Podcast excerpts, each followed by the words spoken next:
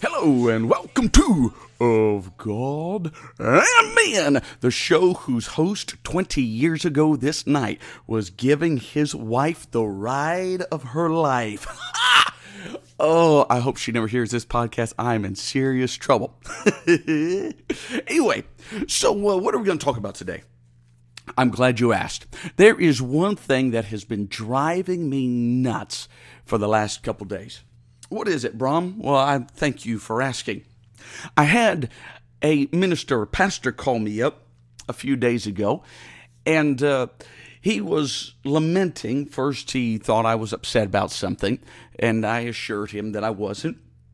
And then he was lamenting about people leaving his church, and some of them leaving for what appeared to be ignorant reasons others, some that had left years ago.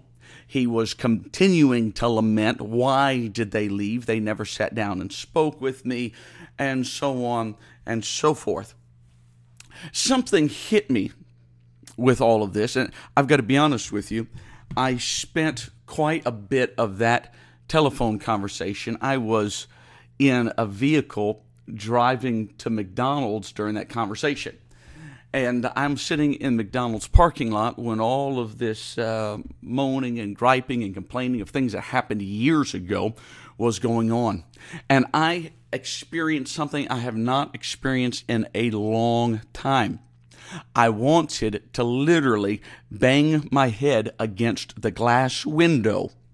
I wanted to, well, what I did instead was I banged my hand against my head to try to alleviate some of the mental pain and anguish this gentleman was putting me through.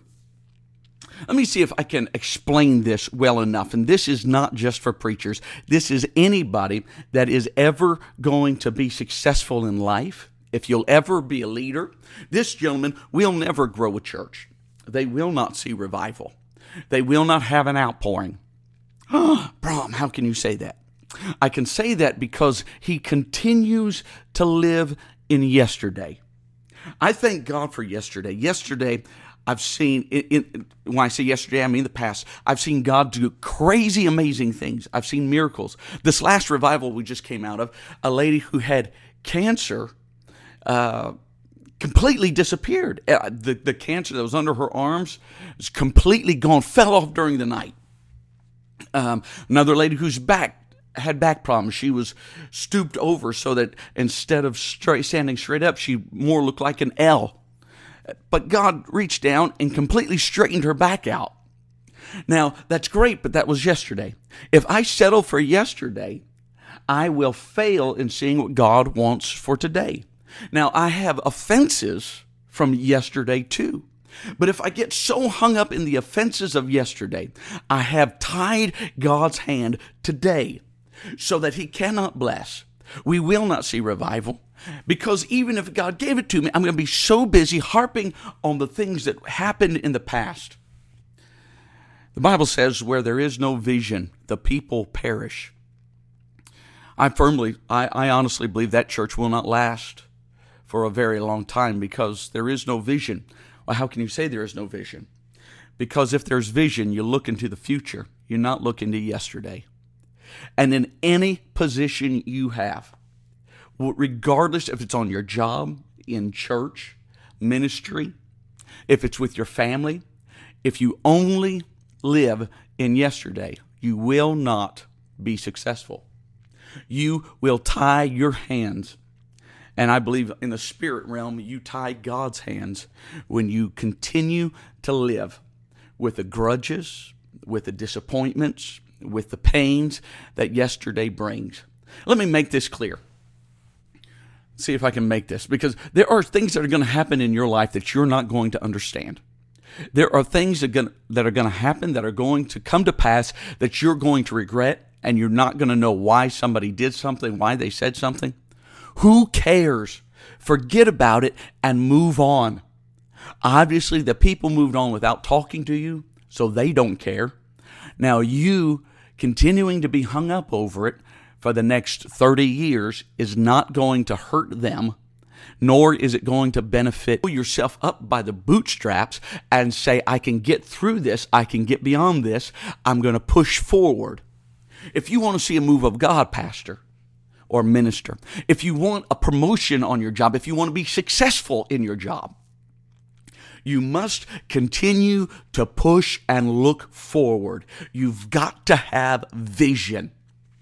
You've got to continue to keep, if you're a pastor, you've got to continue to keep the vision in front of the people. But you can't keep a vision in front of the people if you're lamenting about your past. As you can tell, I'm a little wound up. Uh, when I say a little, that's a slight exaggeration, understatement, if you will. It drove me nuts. It's been two or three days since I had the conversation, and I am still halfway beside myself. If you're going to be used in the kingdom of God, if you're going to be effective in whatever you do, I encourage you move forward, look forward. Forget about the hurts and the pains of the past. What you need to do, you need to repent for anything you may have done. Repentance is a very valuable thing so is forgiveness. You need to repent, you need to forgive, and you need to move on. If you'll do that, you've got something God can work with. Let me take a break. When I come back, we'll go through the Bible in a quadrillion years. Hold on just a second.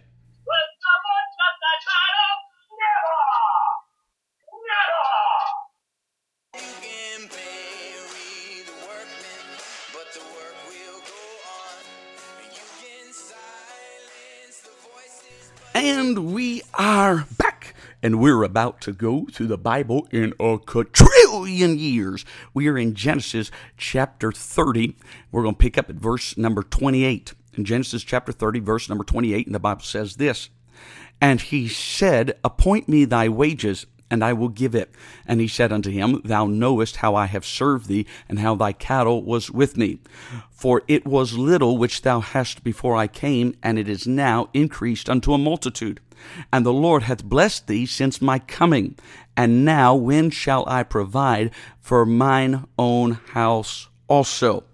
Oh, what an awesome story. Remember, this is Jacob. Jacob is named Jacob because the word means supplanter. Jacob has deceived his brother two, at least twice, and he's deceived his brother, he's deceived his father, and now Jacob is being deceived by Laban, his father in law. He was already deceived once. He went uh, to the wedding and uh, pull up the veil and come to find out, oops, that's the wrong girl. Talk about a very mean trick. But remember, what you sow, you shall reap. So he serves for another seven years, and now finally he gets the wife, and he's got these kids, and now he's ready to move on. He is ready. He's got, at this point, I think he's got 12 kids, 11 boys, and he is ready to move on.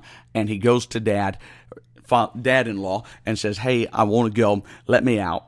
And dad in law says, I would but you've been a blessing, or God has blessed me since you have been there. If we were to back up verse number 27, Laban said unto him, I pray thee if thou have, if I've found favor in your eyes, tarry, uh, because I've learned through experience that God has blessed me because of you. Now we're going to bring it a little bit closer to home. He said, appoint me thy wages. I'm so now Jacob's saying, Hey, look, man, just pay up. just pay up so that I can get out here. And he said unto him, Thou knowest how I have served thee, and how thy cattle was with me. So you know how I've been consistent. I've been faithful to you. For it was little which thou hast before I came, and now is increased unto a multitude. Now let me stop real quick and bring out a point our churches ought to be a blessing to our communities so that when our churches aren't there, our communities know it. What do you mean? Recognize historically or statistically, if a church is planted somewhere, a church is going to improve the community. But if a church collapses, the community as well will fall. Statistically, you can go back and look it up for yourself or maybe later I'll go back and find the the stats on it. But there is value to somebody that is attempting or trying to live for God. You cannot say the same for mosques by the way. Um, you don't believe me? Go to Saudi Arabia, go to Iraq, go to Pakistan, Afghanistan, and you tell me, are they better than we are? Are they living better than we are? They've got mosques all over the place. But there's something about this Jesus. There is something about this Jesus. There is something about Yahweh.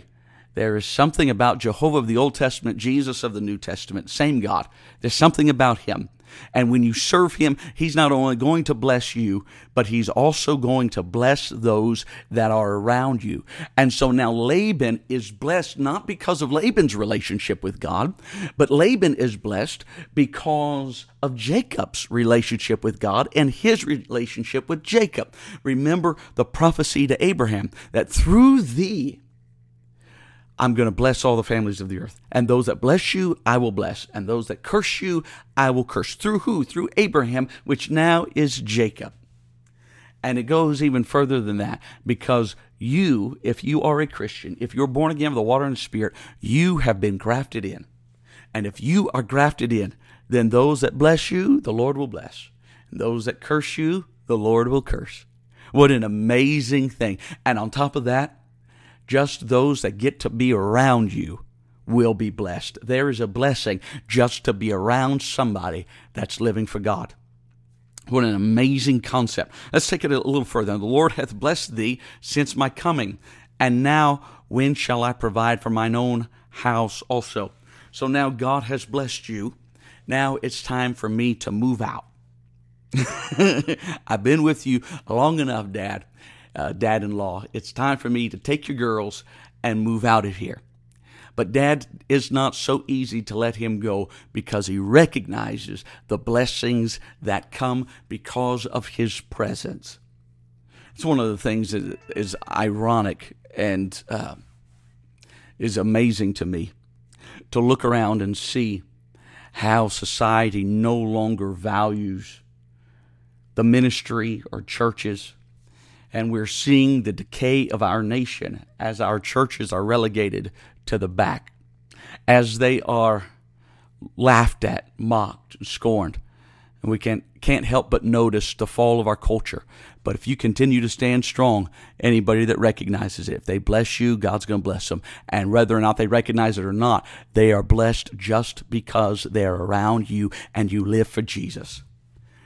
That being said, I encourage you, you live for Jesus with everything that's in you. Thank you so much for listening, and we shall talk to you later.